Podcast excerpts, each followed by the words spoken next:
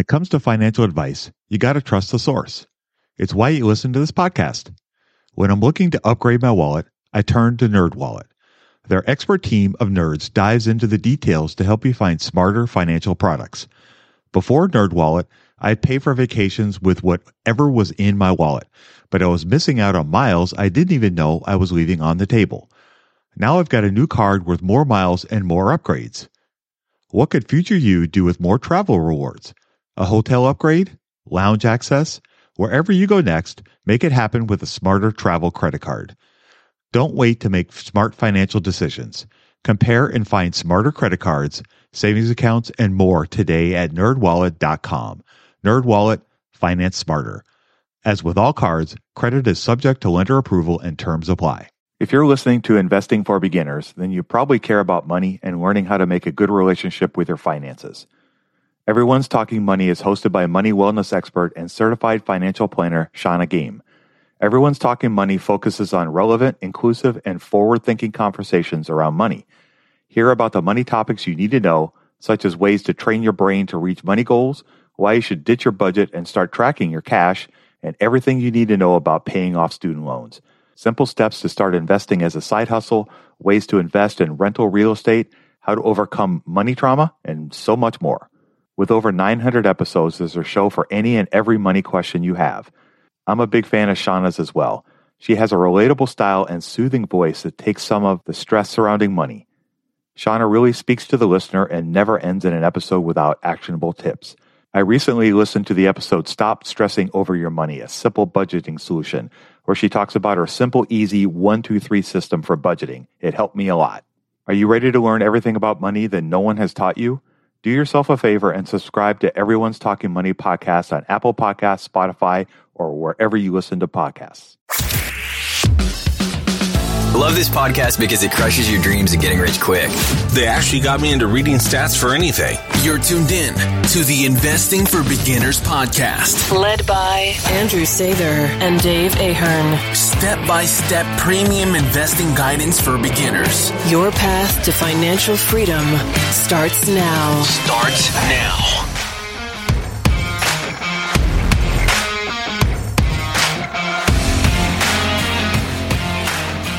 All right, folks, welcome to Investing for Beginners podcast.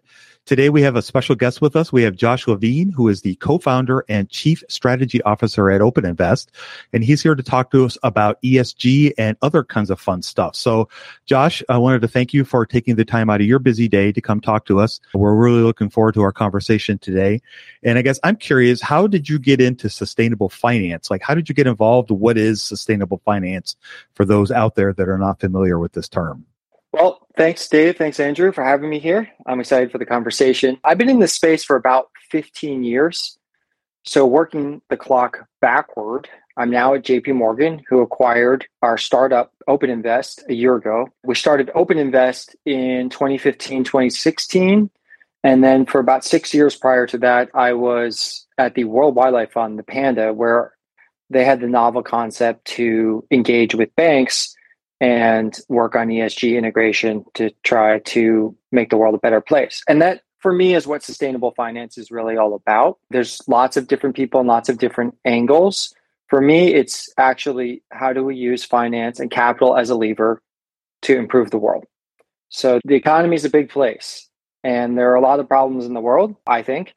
And you can either try to educate 8 billion people, you can work with 200 million businesses, but the whole economy is funneling through a couple of key frameworks. One is government and regulation, and the other is finance and Wall Street. And often regulation lags by about 20 years. God bless all the people working on that side of it. But I want to be able to move fast. And so if you can shape the practices and products and experiences that banks offer their clients, you can even a small inflection in how capital is allocated can have a platform level effect on the whole economy. And for me, that's the appeal. It's mainstreaming. It's how do we change the rails of capital? And in so doing, providing better solutions to clients. You won't succeed if you don't do that. And so that's what we do at Open Invest. We are an ESG technology player. All we build is tools and technologies to revolutionize and mainstream values based investing. And it's been a great experience, and there's a lot more to come. That's very interesting, Joshua, and very admirable. Was there something in your life that happened that kind of planted the seed into thinking about all of this? Did you just grow up knowing, hey, I want to change the world? Or was it something that happened in your life? Can you like take us back? I've always been very into nature. I, according to my parents, would starting at three years old would just go off. I grew up in rural New Jersey, which is a real place that exists. Uh, it's not just the Jersey Shore and the New Jersey Turnpike. And I would, starting an early age, just go out in the woods and play make believe or whatever by myself. And I just would have what I would call meditative experiences, like real a feeling of larger systems. You know, you just lie back and you look at the tree canopy and you start to feel the symphony of everything going on and a kind of centering thing. And that has always been a kind of grounding place for me mentally my whole life. So as I came out of college and beyond to try to figure out what to do with your life would come back to that and say how could i make the world better? How could i help protect the planet? But i got into the environmental movement and various organizations and i actually right after college i went to work in cambodia and i was helping to track tigers and elephants and sun bears and other animals on the Cambodian Thai border. So I worked as in direct conservation as you get in the jungle. It was an incredible experience, but I quickly learned that most people in the environmental movement at a high level are scientists, biologists, water experts, and that's just not my forte. It's not my strong suit. So I was going to be more on the operational strategy management side of this. And so ironically, I went to business school. I went to NYU Stern. Um, there was a private sector stint in between. And then I went to business school to transition back from the private sector into nonprofit leadership. It's kind of the other way from a lot of people. And I Stern is a finance school, as you might know, it's oriented towards that. So that kind of pointed me into sustainable finance. And I realized, wow, you can either work on a kind of individual sector or an individual company, but when you work on the financial sector, like I said, you can have a platform level effect on thousands of companies. So that's kind of the progression for me in a nutshell. No one's ever asked me that before. So that's a good question. I had to think for a moment. that's pretty cool. And well, I can't imagine going from Cambodia, Laos to New York City, you know, the the head spin of the change of environments would be kind of mind boggling. But so NYU Stern is the headquarters of one of my uh, meccas. Professor Aswath Damodaran is yeah, my. I had him. It, oh, you had him. Okay. So. I've worked through his videos, I don't know, three or four times, his, you know, valuation series. And oh my gosh, the guy's amazing. He's one of my heroes. So how hard was that? Stern was challenging. You know, I went to Harvard undergrad. I would say that Stern was actually more challenging for me. Harvard was like, I found my ilk. It was just a place full of intellectually excited and curious people where you could explore ideas and swing them around. And it was tons of fun. NYU, I found it was people who their strategy was they could grind. These were people from very different backgrounds from who I went to undergrad with who would just hit the books, hit them hard. And so as you get into things like accounting and valuation and corporate management, like it's a lot more quantitative. And that's where I started to feel like, wow, it's hard for me to keep up sometimes. So it was, um, which is great. I mean, and I made great friends and it was a great learning experience for me. I had a good time. When it comes to financial advice, you got to trust the source. It's why you listen to this podcast. When I'm looking to upgrade my wallet, I turn to NerdWallet. Their expert team of nerds dives into the details to help you find smarter financial products. Before NerdWallet, I'd pay for vacations with whatever was in my wallet, but I was missing out on miles I didn't even know I was leaving on the table. Now I've got a new card worth more miles and more upgrades. What could future you do with more travel rewards? A hotel upgrade? Lounge access? Wherever you go next, make it happen with a smarter travel credit card. Don't wait to make smart financial decisions. Compare and find smarter credit cards, savings accounts, and more today at nerdwallet.com. Nerdwallet, finance smarter. As with all cards, credit is subject to lender approval and terms apply. Let's be honest here. Your sex life is important. It helps us feel more confident and boosts our happiness. But sometimes we struggle to perform, our life gets in the way. This is where Hims can help. With their convenient and discreet online platform, you can get help for your erectile dysfunction from the comfort and privacy of your own home. No more waiting rooms, no more awkward conversations, just a simple, direct path to treatment that works around your life, not interrupts it. Invest in your health today. HIMS is changing men's healthcare by providing access to affordable sexual health treatments from the comfort of your couch. HIMS provides access to doctor trusted ED treatment options such as chewable hard mints, brand name treatments like Viagra, or generic alternatives for up to 95% cheaper.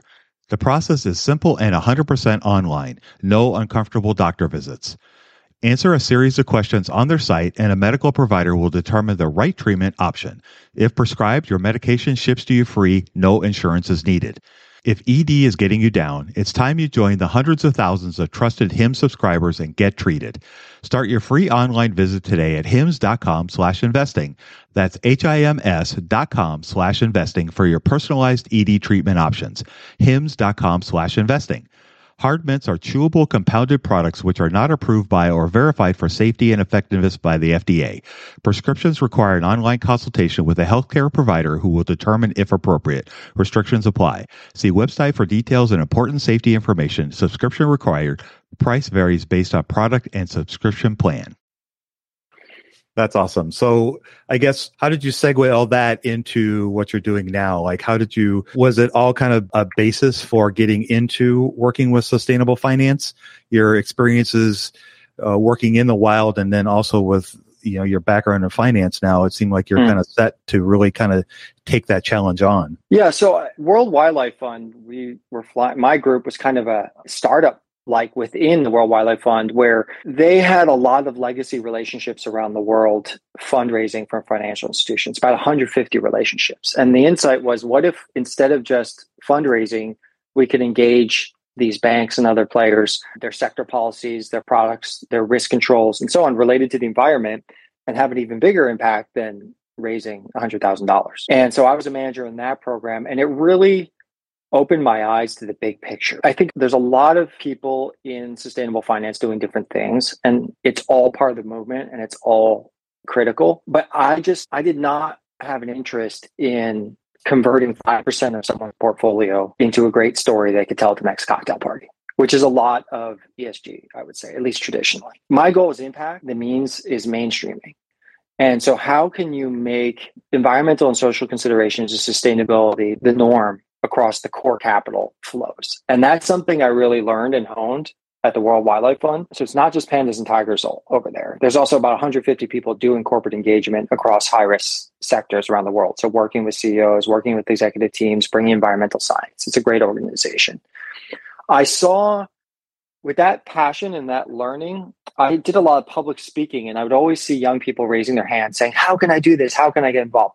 I mean, it's easy to have blinders on and think of where we are now, where like everybody knows about ESG and there's lots of products launching and it's kind of in the air. But if you rewind the clock five years ago, 10 years ago, it was just starting where people maybe coming out of business school or those types of educations really wanted to work in social impact and sustainable finance, but there were no jobs and people couldn't figure out what to do. And people wanted products, but there was just some expensive mutual funds and so I, I, could see that the demand was outstripping the supply, and the product bench was pretty weak, in my opinion. And I really wanted to mainstream this stuff. And then I was fortunate enough to be longtime friends with a couple of guys from Bridgewater Associates, which you might know, it's now the world's largest hedge fund, who were looking to break out, start a startup of their own. And they had led teams building a lot of the key automated and, and computer systems at Bridgewater for portfolio construction, risk controls, trading. And we came together and just, if you want to mainstream, we realized that there's no big tech horsepower player in the space. And we could bring tools and technologies and build things in a way that a traditional asset manager couldn't do. So we decided to fill that role. So all the media folks, there's the asset managers, there's data providers, and that's great. But there was a need for a hardcore tech player to build the next wave of tools. And so that was the starting insight for Open Invest. I brought the industry background, domain knowledge, and a bunch of the vision. But thankfully, I had partners who brought these tech skills and deep experience there. And that was the beginning of the company. Can you tell us, for listeners who haven't heard of Open Invest, how would you describe what that platform is? Sure. So Open Invest is mission driven company. Our mission is to build technology to help mainstream values based investing to make it the norm. And so all we do is build tools for ESG. And I'm saying tools because this is beyond launching products like a new ESG fund or ETF or something like that, even though we do some of that. It's building things like visceral impact reporting on your assets. You can actually see and experience what you own. This many tons of carbon, it's equivalent to this many flights. Here's how many cigarettes you avoided from your portfolio. The ability to vote in shareholder resolutions and proxies with a swipe on your smartphone whenever something comes up you might care about the ability to do x-rays on your assets or other people's assets and see what the actual social environmental impact is of their current holdings and so on. So it's building these types of toolkits. That's open invest so a mission driven company that builds tools for esg we're about 70 people now and we were acquired by jp morgan a year ago. What's the best way to get started in the market? Download Andrew's ebook for free at stockmarketpdf.com. Just for full disclosure, I'm a shareholder of JP Morgan. It's a company I've recommended to subscribers of the e letter. Hmm. That said, so when you're talking about a feature, which sounds really cool, of Mm-hmm. being able to just touch a button and you can submit your proxy as an example, Hmm. these are basically because JP Morgan acquired you guys, it's going to be something that's rolled out to people who have Chase accounts and things of that nature. Yep. So we started, we were acquired a year ago. The focus of the past year has been integration, and that includes bringing our existing tools into the fold at JP Morgan. That's an ongoing process. We've already launched a few things. We'll continue to do that. I would say we're now also entering phase two as a parallel track, which is to continue the pace of innovation. It wasn't to build products and then stop and then just bring in the JP Morgan. We need to stay ahead of the market and keep building the next wave of cool stuff. And then I'll note, I think we have an eye towards phase three, which is to pave the way for more and more startups and tech talent to be able to work effectively with JP Morgan. And I'm sure we'll get into that. But there's incredible synergies between fintech talent like our firm and the size and scale and scope of a JP Morgan. So how can we accelerate the ability to unlock those synergies with more and more players and bring value to clients in the world? So I, I think that I see that as a third chapter, and we're starting to scope that as well. Do you almost see it as like a confirmation of everything you're trying to build to see the legacy banks acquiring startups like yours? Does Well- inspire, you know, the, It the is a lot of market forces that work there too. Um, right. the- here's how I see it. And you don't really know it till you live it, but distribution is everything for any startup. In fintech, it's a slaughterhouse, right? The road is littered with gravestones of better mousetraps that didn't succeed in fintech because they couldn't get a path to market. And we can talk more about this, but this is a very special industry. Obviously, highly regulated, although there are other regulated industries. I think the biggest force is you don't have very discerning engaged clients. This is not food or fashion. People don't frequently switch. Maybe they see your new app, your fintech app, and they say they're going to do it next weekend, and then it's next weekend, and it's next weekend, and that doesn't happen. There's 90% retention rates in this industry for clients. And so that means people don't switch products and providers. It's, it makes it a great business. You have recurring revenues from a relatively locked in client base. I like to think that the new next generation is starting to change that. And that's going to drive a lot of innovation. Millennial and Gen Z are more engaged with their finances and more interested, and new tech tools enable that. And we'll get a positive flywheel. But as it stands right now, you have fintech. There's a lot of fat in the industry because of this. There's a lot of need for innovation. Fintechs are agile. They're able to fill that void and build great new products. But then you have big incumbent players with incredible reach. So JP Morgan services more than half of all American households, right? And scope, the ability to leverage, look at client spending data and use that to inform what investment solutions you would offer them or vice versa, right? So it's an incredible synergy or value creation to actually bring these things together. And right now, the main model is M&A, which has a lot of friction. I hope that there become smoother and smoother models in the future for partnership and collaboration between both sides of this coin. Well, I was going to ask, you know, fintech is something that has really intrigued me over the last few years, working in the banking industry and then I guess intrigued by fintech and all the things that it can do to change the way we use our money. And I'm curious what your thoughts are on ongoing disruption in the fintech world and how you think consolidation is going to continue. Is it going to continue? Are the big banks going to not fold? That's maybe not the right word for it, but are they going to continue to bring on fintech partners like you and your company and others to do things that they can't do, but they know are needed? I mean, I'm interested in how you define the disruption or what you see. At this point, not feeling like it's a real disruption, but more of an acceleration. This industry is sitting on a lot of old technology, and there wasn't a huge imperative to update that because of the forces I was just talking about. Mm-hmm. I think that's changing and it's very exciting. So it provides opportunities for fintechs and M&A. It provides a huge amount of opportunity for the banks and ultimately for clients. I do want to highlight, you know, we talked about next gen. There's the competitive force of fintechs. I think another driver that people don't think about, don't laugh at me here, is actually ESG itself. And I'll explain why. So people think of ESG as an asset class or a niche or maybe some other set of technologies. But it's really at the vanguard of the forces that are driving this tech acceleration. Because traditionally, most clients don't have special views on the market or what to do with their finances. And the percentage of them that should have those views is even smaller, right? You should, by and large, typically 90% of the time, leave it to an expert and not touch that portfolio. I know you guys might talk about different things, but from a you know passive perspective, there's not a lot of expert perspective from the clients themselves. With ESG, the whole game changes because now we're supposed to incorporate new factors that are subjective and therefore the client's view is completely valid. Their political views, their environmental views, their social views are completely valid. And they vary. You might care about climate change and marine plastics, and I might care about diversity and weapons, right? And it's so now you suddenly have to accommodate essentially infinite combinations of valid points of view on portfolio construction.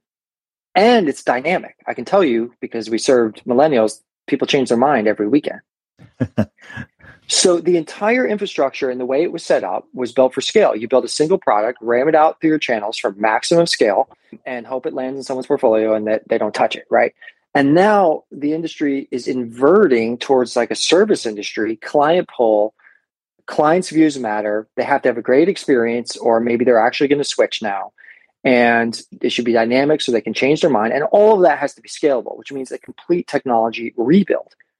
And so if you can accommodate and your environmental values and my social values and us changing our minds, you've rebuilt your whole platform. You've replatformed. So I see ESG actually as a driving set of use cases for this tech disruption or overhaul or acceleration that we're talking about. Budgeting was always a challenge for me.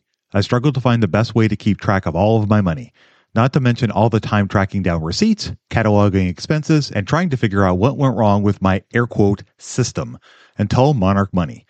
Monarch Money allowed me to easily see what is going on with my finances, helping me get a better handle on my spending, budgets, and more. It's my go to app every day, more so than my bank, because I can quickly see where I am with my budgets and spending, allowing me to invest more and spend time on the things that I want to do. It's my GPS for money. Monarch is the top rated all in one personal finance app. It gives you a comprehensive view of all of your accounts, investments, transactions, and more. Create custom budgets, set goals, and collaborate with your partner and now get an extended 30-day free trial when you go to monarchmoney.com slash beginners. Unlike other personal finance apps, Monarch's simple, intuitive design makes it so easy to set up, customize, and use. Monarch has built-in features to collaborate with your partner, family, or financial advisor. Invite them to your account at no extra cost, and they'll get their own login info and a joint view of all of your finances. Monarch is the most customizable budgeting app. Change the layout of your dashboard, toggle between light and dark mode, create custom budgets and notifications, set up automatic rules for transactions and notifications, and more. In fact, Monarch Money is one of the first to bring you direct Apple Card, Apple Cash, and savings syncing with the latest iOS 17.4 update. Now you can sync your wallet directly for seamless budgeting. After trying out Monarch for myself, I understand why it's a top rated personal finance app. And right now, get an extended 30 day free trial when you go to monarchmoney.com slash beginners. That's M O N A R C H M O N E Y dot com slash beginners for your extended 30 day free trial.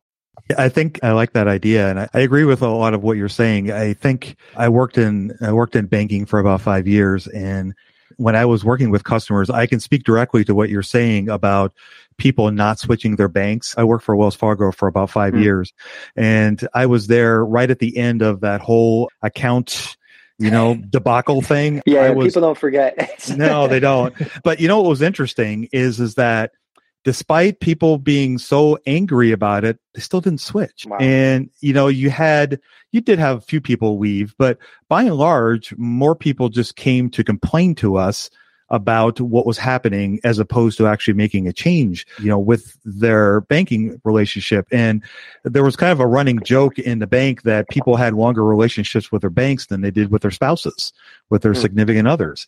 And uh, you know, I can speak directly to what you're saying about people. It was very hard for people to switch, and I think that with the ease and and reducing of friction that you're seeing now with a lot of fintech stuff, I think I expect that that will change because it's just so much easier now to make changes, even though, like you said, sometimes they may not because, you know, the weekend came and they got distracted by this, that, or the other thing. But, you know, it's just, you're an insider. I'm not. So it's kind of interesting to hear your point of view from what I was seeing. That's just the beginning, though. I mean, this is not going to turn become um, food and fashion overnight.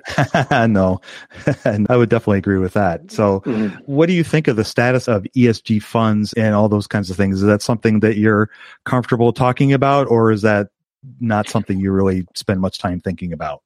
No, I definitely. We used to spend a lot of time thinking about it. I'll throw out a disruptive idea here, which is our vision is that there's a post fund world coming. So, why would we pool 20 million people into a product, say one of these big passive index trackers, when everybody, you work in a different industry, maybe your partner works in a different industry, you have different environmental or social values, you have different tax situations clients are off the efficient frontier. And advisors and providers haven't been able to go the last mile because of this legacy technology, which was built for scalability, right? But now we have zero fee trading, fractional shares. Like, what costs are we pooling against anymore by putting everybody in a single product? And like, this was kind of the first problem we solved. And the, with the, the original product development, Open Invest, was to skip the fund manager and have software that buys the underlying securities in a benchmark. This is often called direct indexing, but it was dynamic. So connect it with a client interface where Andrew can say, okay, well, work in finance, my partners in healthcare, I care about tobacco and climate, and you know, these are my taxable gains, so on. And that can dynamically reflect in the portfolio, and then you can have an S&P 500 or whatever index solution, index fund, but not a fund running just for you. So that's just an example. And then you can see that expanding across asset classes, integrating with Andrew's financial planning, integrating with his charitable giving, and you create a fully personalized and dynamic financial experience. And so we I would call this the post-fund world. I think that it's coming. It's coming because the technology is possible. It's not as competitive as some industries, but this is still a competitive industry. So competition will ultimately drive people towards better solutions. And so I think that's where we go long term. And then for reasons we can discuss, I think this is what ultimately brings the mainstreaming of ESG and sustainable finance. Just because it becomes easy. It's you push a button and it just runs through your assets. Like why wouldn't you push the button? Just boom. Yeah, it makes sense. I know one of the critiquing opinions on maybe the whole thing in general is feeling like whatever you invest maybe doesn't make much of an impact. Um, can you speak on that idea and how much, you know, obviously, if we're talking at scale, you get enough people to do something, it, it can have the potential to sway things. But can you talk about the mechanics of how capital going into some of these things can potentially sway things and and or what you would say to that critique Great question. And these have always been the classic questions, right? One was, are you getting hurt on performance? The other is, does this even have a real impact? Here's my response on the impact. Several counter arguments, right? It's a great argument and this is not resolved. So I don't know the full answer, but here's what I'd say. One is there's a lot of people that just want to wash their hands of the issue. And I think that that's completely acceptable moral behavior that we do in many other areas of our life. Like, why do you recycle? Why do you vote? Like, all these things are completely negligible. But being a moral person, if you you think you're part of the categorical imperative, so you do the right thing, right? And there's an implied scalability there. The second thing is that there's an indirect. What I've found is a lot of the impact comes now through social media and the brand threat. So it's not necessarily the direct impact to the cost of capital or the price of a stock. from you say divesting or investing. But when people start to divest and talk about it online, you see corporate relations light up, right? This becomes a concern for the brand because it's a high intention behavior. It's one thing to just go on a rant on Facebook, but to actually move your money, like we were saying before, is a high intention behavior that suggests that people are feeling very negatively about the brand. And that's something that companies often respond to, and they will change corporate policies. A third thing is if this wasn't impactful, then why is it such a political football now? Which is an interesting question, right? And I, I'm not going to take a political side here, but the GOP has become a huge recent force pushing back on ESG and it's swinging with administrations right now. They're trying to limit the ability to use ESG in retirement funds and so on. If it didn't have an impact, why would they care?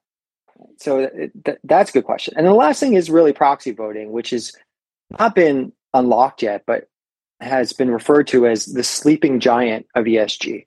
You own these shares, you have the ability to vote in board level decision making. And especially once people can coordinate online or have campaigns. I mean, when I got started in this space 10 years ago, you never won. No NGOs and activists ever actually won these ESG shareholder resolutions. That's changed. Like people are winning these things now. And that's part of why it's become a political issue because that's high impact. So it's right there and it's shaping corporate policy. That's why I thought your example of like a one button voting, I think is such a cool idea mm-hmm. because the technology is there. It's just a matter of getting in front of the hands of people who would do something about it and spread the word to why it's important and how it can create change in the companies. And a lot of these changes could be for the good for a lot of these companies. You know, I think anything that increases accountability in general over the long term is a net benefit to shareholders in general. Yeah, I'm very excited about the space. It, will be really interesting to see how this plays out. Um, but there's a number of startups entering the space. There are big players taking actions here. And I think even over the next two years, you're going to see a lot of activity on proxy voting where people didn't take it too seriously before or think that this was an area of innovation. I think that their minds will change over the next couple of years we have a fair amount of listeners that are probably in the the younger category, air quote, younger category, the older. I'm in the older end of the spectrum, but you know, in the early 20s, maybe early 30s. How could, if this is something that they think is really interesting, how can people get into sustainable finance, like as a career? What path can they take to start doing something like this because you know there's a lot of smart people out there and the more brains you put towards a problem the you know the better answers we can get how could people get into this I always wonder what advice, uh, career advice, I'm going to give my kids as they get older because I took such a twisty path. Like, go, go work in the jungle. I, I don't know.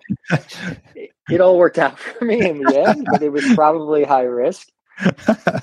I honestly think the highest estimated value outcome for achieving your dreams in sustainable finance is to go work for a bank or a large asset manager, one out of college, one that can, or whenever you're ready, that has the ability to offer a training program and give you the support that you need while you build those kinds of basic hard skills. And we have at JP Morgan now, we have a whole analyst class and we have a bunch of analysts. We've created an analyst program for OpenInvest so we have a bunch of analysts right out of college who are getting to work with us on ESG and technology and all the stuff we're doing. So it's completely doable. So people are lucky. They're in a world now where these jobs exist and they're actually in high demand. I've never seen this before. There used to be oversupply of do-gooder sustainability people and it's completely inverted and there's like the financial institutions are fighting for talent here. So in a good position and then even when you come into an analyst program or an entry level program, you can often express interest in this area and get the exposure that you want in those areas. And then you have the flexibility to branch out from there and find out what you want to do or move into other parts of the space. But having, there's nothing like having that direct finance experience. But again, I'm a weird, I'm kind of, it's hard for me to, I'm basing on what I've seen, not what I've done. Right. Yeah, cool. Thank you. But I guess I'm an example though that anything is possible. So you know, there there is another path where you can just be an idealist the whole way through, and there's a potential for it to work out well. That's cool. Uh, yeah, I think it's fascinating. If you had one takeaway for the average investor before we wrap up, this was a lot of fun and very informative. What would your one takeaway for the average investor be?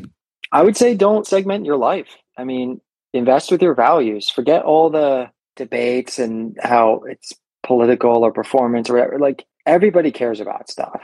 And instead of just ranting on social media or giving to charities when there's a crisis, your capital is one of the most impactful channels you have in your life to make a difference. I mean, especially if you live in a swing state, uh, if you don't live in a swing state, then I don't know, uh, but you have assets, then I think how you allocate those assets is one of the best ways you can at least go home feeling like you're helping to make a difference. And I believe you are, certainly at scale as part of this larger movement. So the resources are there online. It's not hard to do. Spend an extra 30 minutes to do some research on how to do it. Just think of your life holistically, think of the things you care about and that includes your how you allocate your assets and we're lucky to live in a world where you can do so profitably while helping advance the stuff you care about. It's a very interesting. And Josh, we want to thank you for joining us today. If people want to reach out to you or find out more about what you've got going on or your company, where should they go? So you can just, if you Google JP Morgan OpenInvest, you'll find us there. And there's a dedicated website on that emerging soon with a lot of resources, but you'll find us. I'm on LinkedIn these days. That's my main social media. So not the only Joshua Levin, but put in Joshua Levin Open Invest and you'll find me. And I'm happy to engage with people. Awesome. Well, Josh, we really do thank you for your time today. This was very informative and it was really interesting. And I love your story and I love your passion for what you're doing. And I'm enthused after talking to you, and I think a lot of people will be as well. So, again, thank you for taking the time to, to join us today, and we really appreciate your time. Oh, thank you so much for your time, guys. This was great. Have a yeah. good day. You too. All right. All right, everyone. Well, with that, we'll go ahead and wrap up our conversation today. I wanted to thank everybody for joining us tonight and go out there and invest with a margin of safety, emphasis on the safety. Have a great week, and we'll talk to you all next week. We hope you enjoyed this content. Seven Steps to Understanding the Stock Market shows you precisely how to break down the numbers in an engaging and readable way with real life examples. Get access today at stockmarketpdf.com. Until next time, have a prosperous day. The information contained is for general information and educational purposes only. It is not intended for a substitute for legal, commercial, and or financial advice from a licensed professional. Review our full disclaimer at einvestingforbeginners.com. Lucky Land Casino asking people what's the weirdest place you've gotten lucky? Lucky? In line at the deli, I guess. Aha, in my dentist's office. More than once, actually. Do I have to say? Yes, you do. In the car before my kids' PTA meeting. Really? Yes. Excuse me, what's the weirdest place you've gotten lucky? I never win and tell. Well, there you have it. You can get lucky anywhere playing at LuckyLandSlots.com. Play for free right now. Are you feeling lucky? No purchase necessary. Void where prohibited by law. 18 plus. Terms and conditions apply. See website for details. It's time for today's Lucky Land horoscope with Victoria Cash. Life's gotten mundane, so shake up the daily routine and be adventurous with a trip to Lucky Land. You know what they say. Your chance to win starts with a spin. So go to LuckyLandSlots.com to play over 100 social casino-style games for free for your chance to redeem some serious prizes. Get lucky today at LuckyLandSlots.com. Available to players in the U.S., excluding Washington and Michigan. No purchase necessary. VGW Group. Void where prohibited by law. 18 plus. Terms and conditions apply.